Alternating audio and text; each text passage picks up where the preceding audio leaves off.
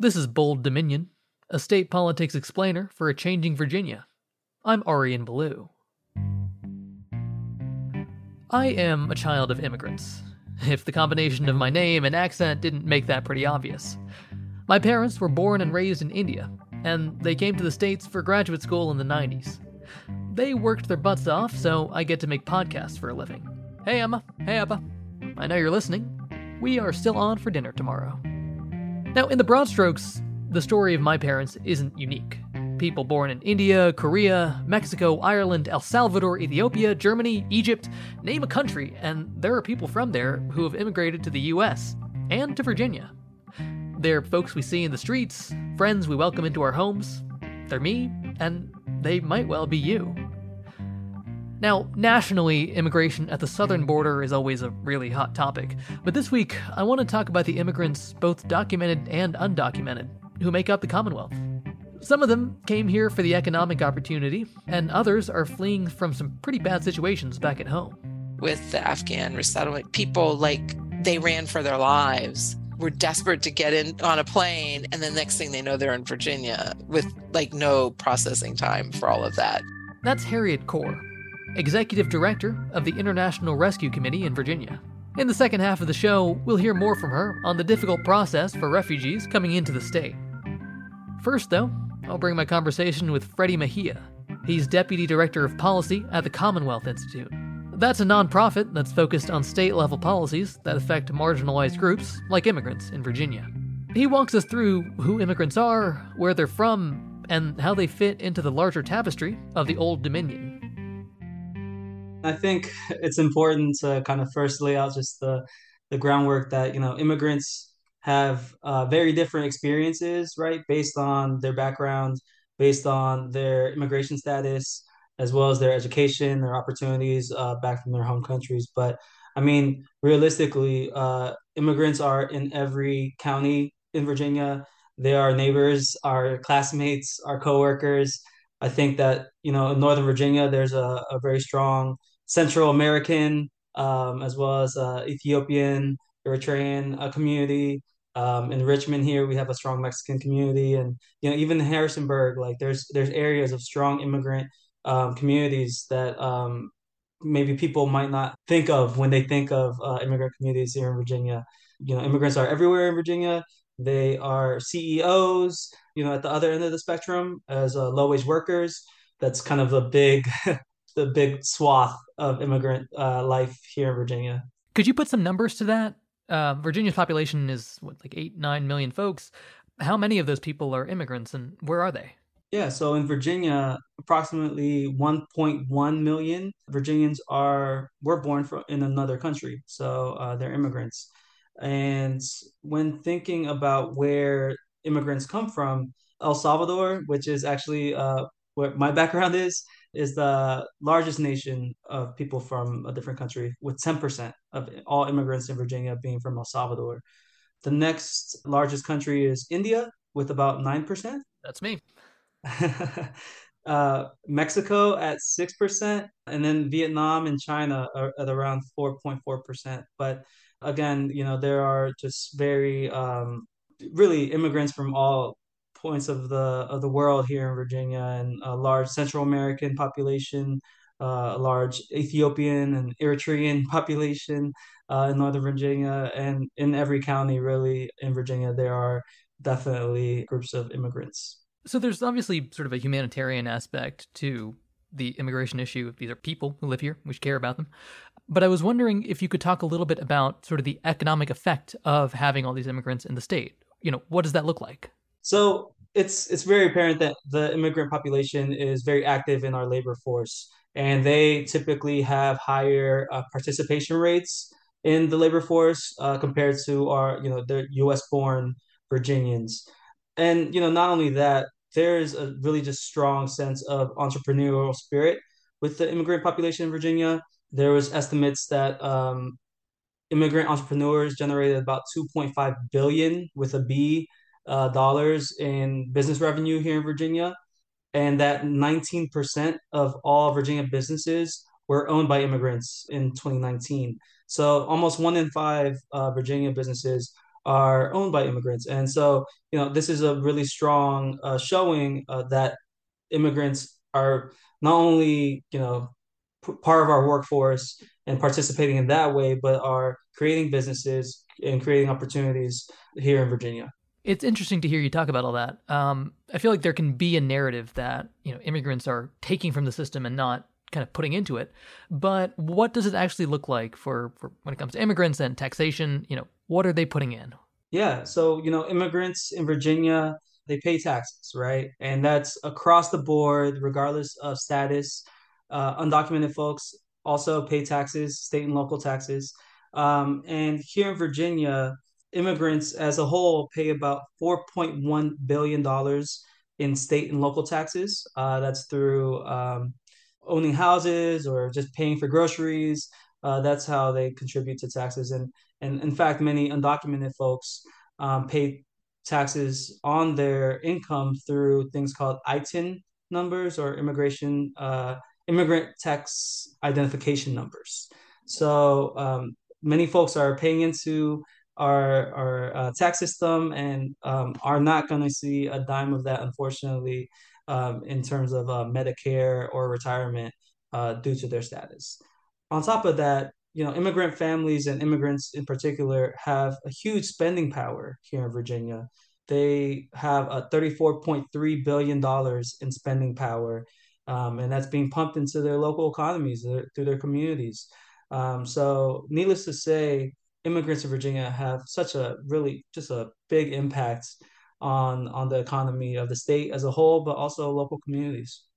Maybe an odd question, but um, what would things look like without the presence of these immigrants in the state? What would that change? It would be a very uh, interesting experiment, and I think something that we're unfortunately seeing in Florida uh, with recent proposals there to make it very difficult for uh, especially undocumented uh, individuals to to work and you know live in in the state. Uh, so you know, I think it's definitely an interesting experiment. Um, if that were to to to see what's happening, um, I obviously think that immigrants provide such a rich cultural as well as uh, economic contribution to the state. We also think of the healthcare workforce here in Virginia. We are really hurting for doctors, for nurses, for dentists, uh, mental health professionals, combined with the fact that we do have an aging population. So I think it would really behoove uh, Virginia to to be welcoming towards uh, immigrants, both those who have already you know have those um, credentials in their home countries, but also uh, some who are maybe younger and are are trying to pursue opportunities, and that's why policies like in-state tuition equity to make sure that that folks uh, who come to this country and and live in Virginia and have gone to Virginia public schools have the opportunities for higher education uh, without having to pay just you know ex- extreme numbers um, as an international student. So, our other interview for this episode will focus kind of on the specific uh, experience of refugees, which is its own can of worms. But what are some of the issues that immigrants in the state face? Often, the issues that you'll hear are no different than other folks, right? So, housing, uh, especially in uh, very populated areas like Richmond and Northern Virginia, and particularly you know those who uh, are undocumented often have uh, less protections. They are they have more limited options when it comes to housing. They can be subject to price gouging or to uh, lack of protections uh, re- like repairs and things of that nature uh, from their landlords due to both just the fear of being found um, and just not knowing what what types of rights uh, they, they should be entitled to another area that the Commonwealth Institute and partners have uh, really been working on is healthcare. We are just coming out of this COVID pandemic, and I think that was very important times to have health coverage. And as folks are, you know, really thinking through the importance of healthcare and the impacts of the pandemic era protections that are ending, there's a group of population here in Virginia that never had access to health coverage during this time, and those uh, are undocumented folks. So, you know, undocumented folks, they can't get Medicaid. They can't buy their coverage on the ACA marketplace.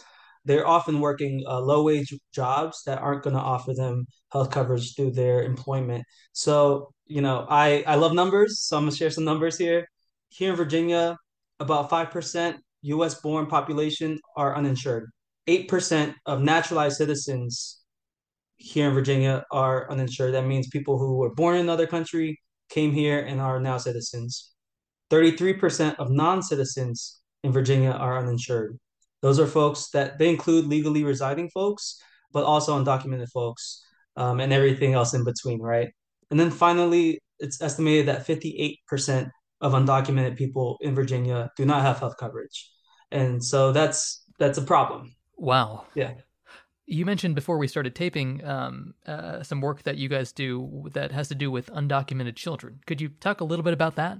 Yeah. Um, so this is a policy that the Commonwealth Institute and partners we affectionately call uh, Cover All Kids, and it's basically a push for the state to create a health coverage program available to undocumented immigrants, uh, children between you know zero to eighteen, to have health coverage if they come from a low income family. So basically, they would have to meet every other eligibility criteria for Medicaid. Uh, but the only thing that's stopping them from enrolling in Medicaid is their uh, immigration status. We're going to continue to work with Delegate uh, Kathy Tran, and we have been working with uh, Senator Jennifer McClellan, now Congresswoman McClellan, uh, to to push this forward.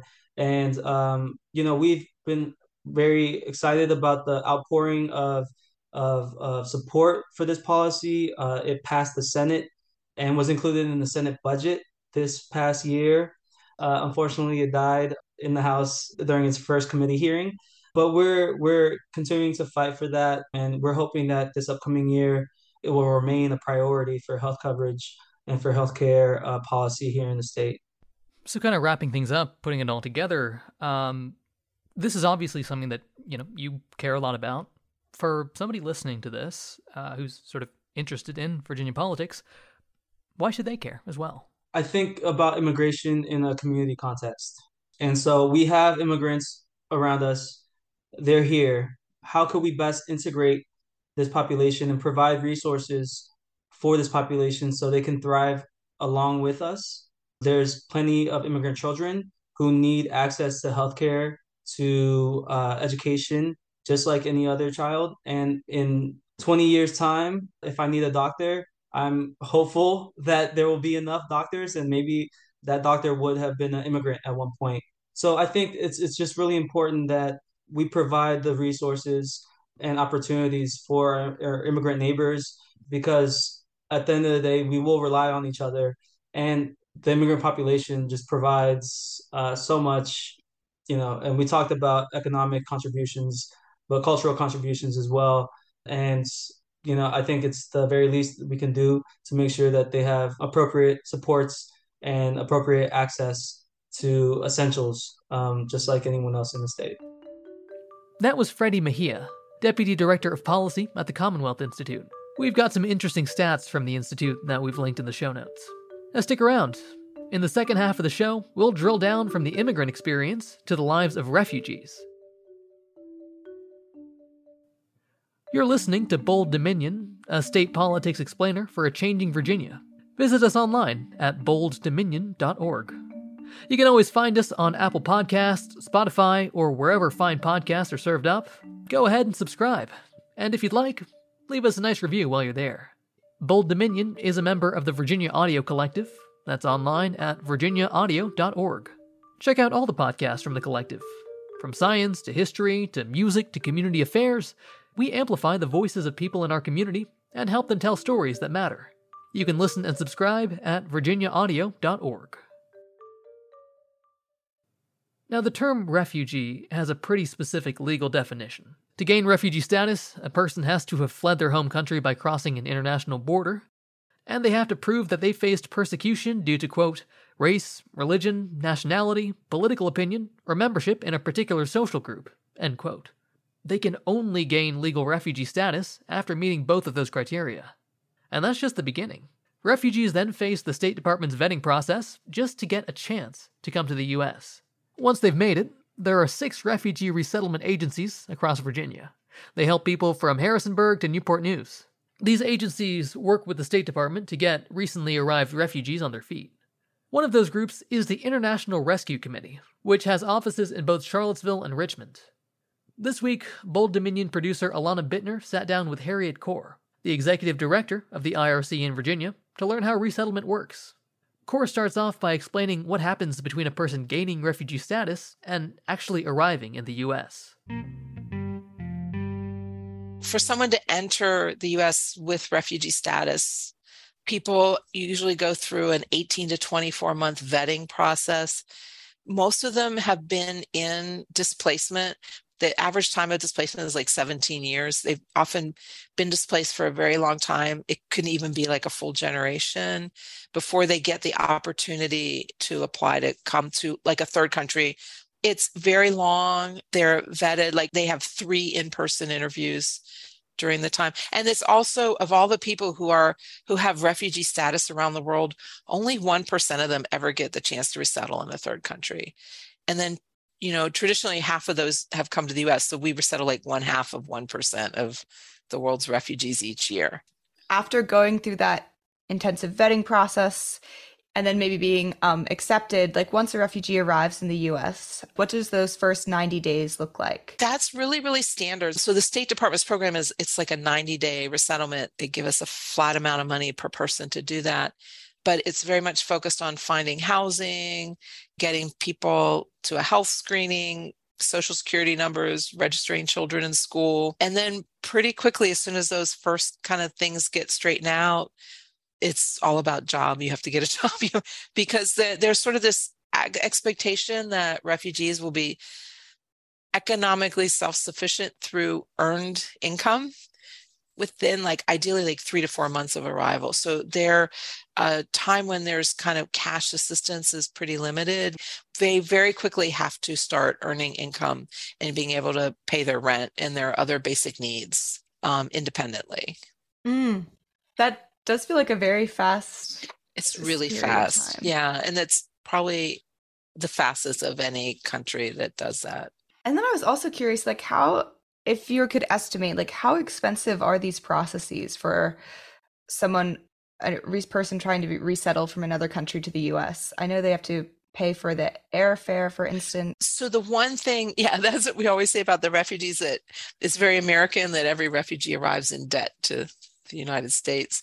But um, technically, they um, well, it's not even technically; it's really they they um, are loaned the cost of their airfare to get to the US and then they are they're supposed to pay it back within like the first five years that they're here. So if you can imagine like like a big family like some some of the our, our families where they have like five six seven kids you know and how much like airfare from i don't know halfway around the world plus all those kids and everything. I mean people obviously you could be paying back like ten, fifteen thousand dollars, oh, and they're they're supposed to start paying the loan off uh, within like six months after they come. Yeah, yeah, that's so interesting. I had interned for a little bit at the IRC when I was at UVA, and it was like made a big impression to me, like how the speed at which people were expected to become self-sufficient after yeah. often really traumatizing experiences. I don't know.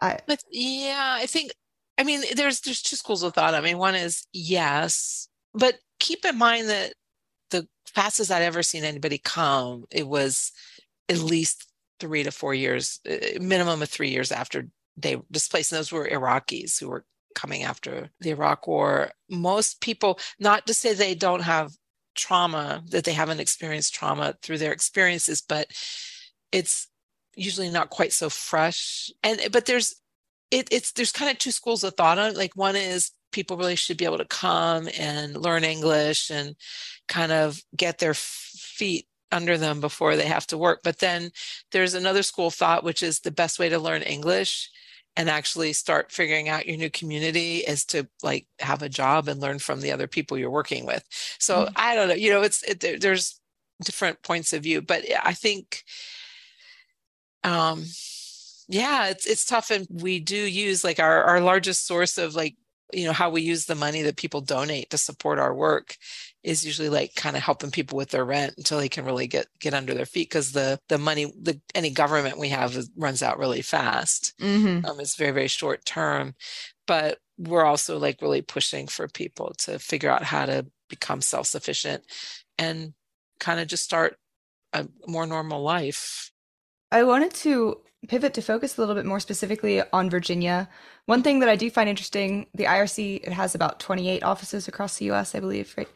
And Right. some states don't have any, some just has one, but Virginia has two IRC offices. I was wondering what is the significance of that? Is there like what makes Virginia a good state to have these offices and to welcome refugees? It's funny when I first came here to work, like that was every anywhere I would speak, the first question would say, "Why Charlottesville?" And I and what I said would say say 13 years ago when I came, like it's still true now, which is Charlottesville has everything going for it, and there's only one negative. You know, we have great healthcare, we have great schools, we have a welcoming community. There's lots of jobs. The negative is struggling with rental housing, um, mostly because you know Charlottesville traditionally so many of the student UVA students live on the the public rental market. Um, and then we opened the office. So the Richmond office is technically a sub office of Charlottesville, but we opened that office in 2015. So uh, obviously Virginia has, we're not one of like the top three states or five states for refugee resettlement, but we um, it's it's a significant number of people coming in, uh, especially you know with all the the cultural diversity and ethnic diversity in Northern Virginia. And I think it's one of the things I really like because before I came to Virginia, I worked for IRC in in Georgia and Atlanta, and at that time, really all the all the resettlement in Georgia happened in Atlanta. It was very concentrated in the large urban area. And one of the things I really liked about Virginia was that we were resettling in these mid-sized cities like Roanoke and Harrisonburg and, and Hampton Roads and and stuff like that because I think those are really positive experiences for newcomers. You know, they can get their bearings and really figure out the like where they are and they're they tend to be safer areas and they you know i think it's a really positive experience and they're also that the refugee resettlement program itself is more visible. You know people are aware of it. People in charlottesville know there's you know refugees living here and have been and i think just the opportunities for like integration into the the community as a whole are are just so much easier to affect in in a in a smaller size city like that I mean, to get a sense of the numbers here, I was curious, like specifically in Virginia, about how many people are resettled in the state each year at this point. I would say kind of historically about somewhere between like five and six thousand spread across the state. I don't know because things with the Afghan evacuation and the numbers that we were resettling in 2021 and 2022, we took in so you know I, I think the numbers were way higher because of the the Af- Afghan evacuation. That was something I did want to touch on, and I know it will be hard to dive deep into this in our short period of time, but with the Afghan resettlement process that went on a couple of years ago, like how did the Virginia IRC offices react and adapt to like such large influx of people to resettle? Like what how did that go down? it, that was that was um, pretty crazy. So that was uh, August. That took place in August 2021, and about 80,000 people were airlifted out of Afghanistan. About 65,000 of those came directly to the U.S. And pretty much everybody passed through Virginia because every the, the flights all came into Dulles. And so Virginia had a really key key role to play in that. And then you might remember like the original location people were being processed through Fort Lee. They later, over time, they kind of were sending people, they pulled together a whole series of military facilities across the country. They were kind of all over the place, but they were still entering through through Dulles. I think they they were kind of processing people and then moving them on to other locations. Um, and that was a huge operation. And IRC actually, we were one of two two national networks that stood up to actually work on the bases. So our local office responded immediately because we sent a bunch of our staff members down to work with the very first groups at Fort Lee because it was such well, it was like a week's notice. It was like uh, we need like 100 volunteers down here at Fort Lee, like on Wednesday. It, it was kind of like that. And we also helped uh, hire a lot, uh, onboard a lot of uh, interpreters like Dari and Pashto interpreters to work on the bases and kind of got involved like that. And we just had a lot of staff we deployed for like two or three weeks to go help out.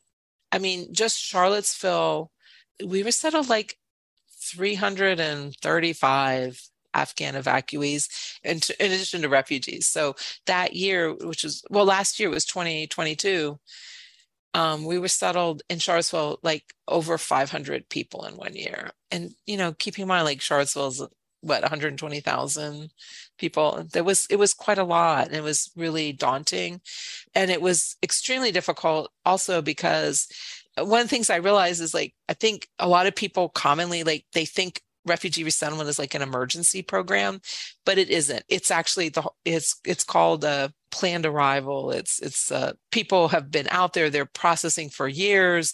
It's all very well planned. We know when they're coming. It's it's, it's a very scheduled program. And then we were not equipped to handle emergent like emergency in huge numbers. We didn't really have a way and and people were coming like they they would we would get a call saying, We put some people on the van at Fort Lee. They'll be there in an hour. Go pick them up.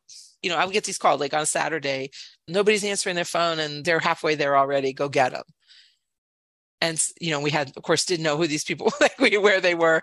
You know, so it that is that kind of operation, which I think if you talk to people like like an eh, like a FEMA or an agency where they they have protocols for that or the Red Cross. It was really new for us.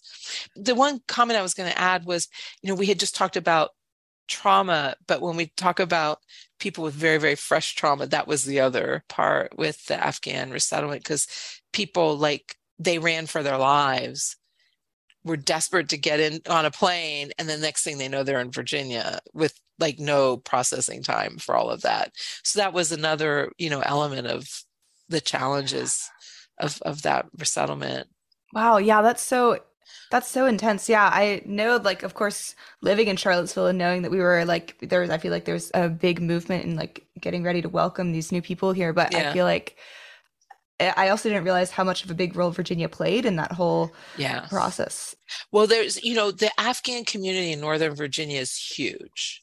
Mm. It's enormous. It always has been because so many of the Afghans that worked with the American government or the American military all had friends and they just really gravitated to the DC area. And outside of DC, the both Charlottesville and Richmond, we've just historically always had a lot of Afghans.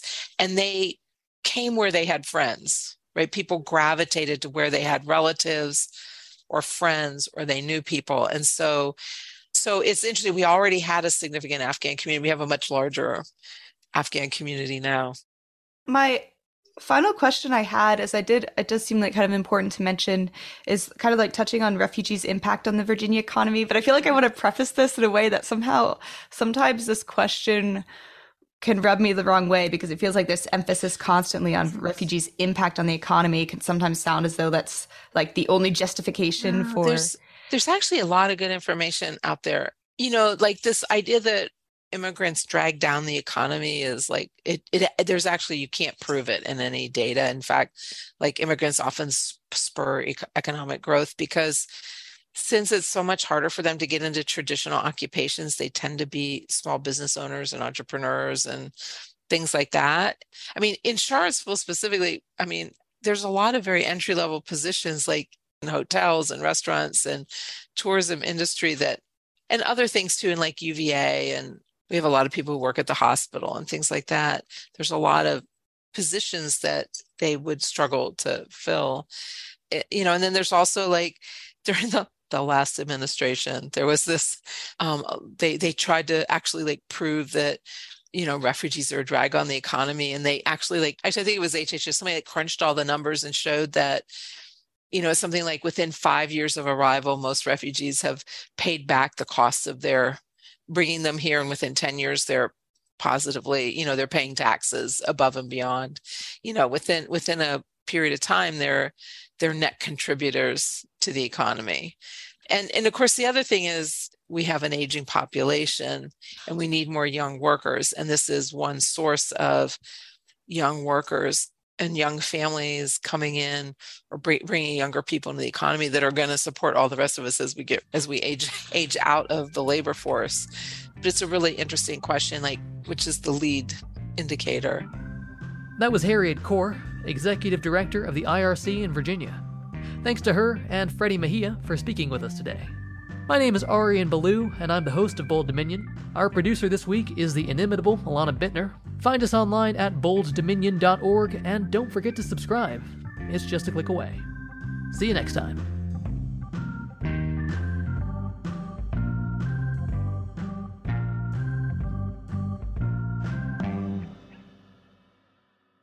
In the 1990s, the Virginia State Crime Lab was leading the DNA revolution.